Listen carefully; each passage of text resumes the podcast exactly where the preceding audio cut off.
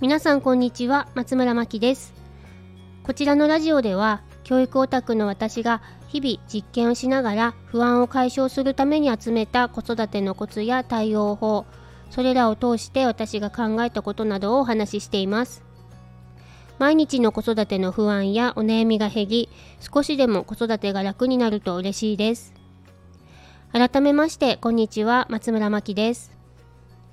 現在子育てについて勉強しながらなんとか子育てをしている私ですが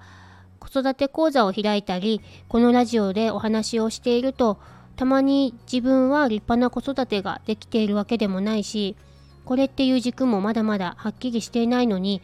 子育てについて発信したり活動していいのかなって思う時があります。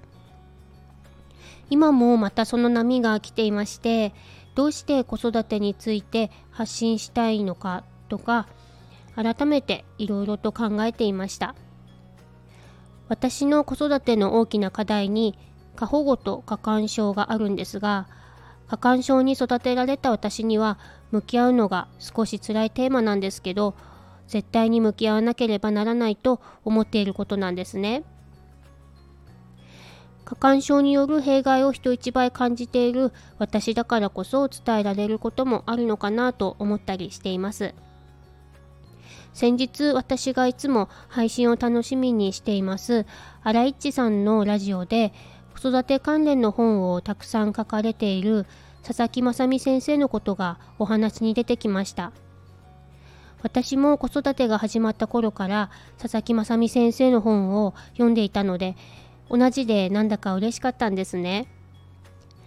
でこの週末なんですが久しぶりに佐々木先生の本を読み返してま読み返しました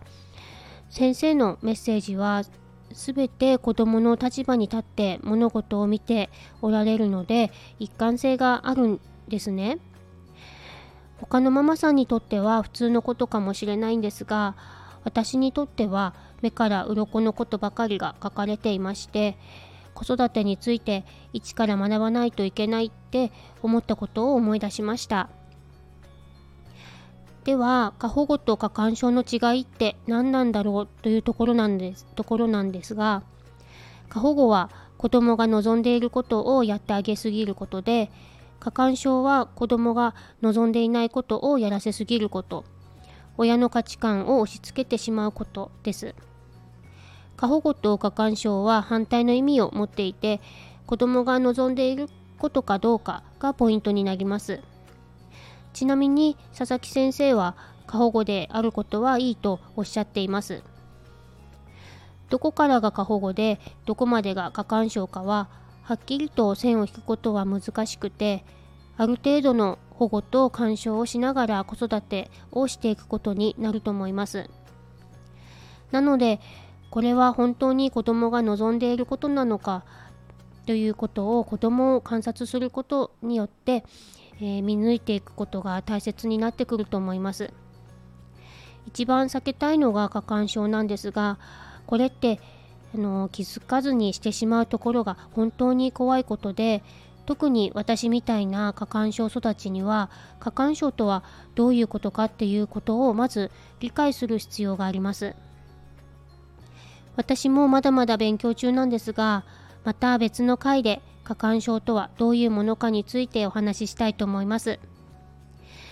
今日は少し暗いお話になってしまいましたね、えー、申し訳ございません。今日のテーマについての考えやご感想などありましたら、ぜひお聞きしたいので、レターやコメントお待ちしております。それでは最後までお聴きいただきありがとうございます。松村真希でした。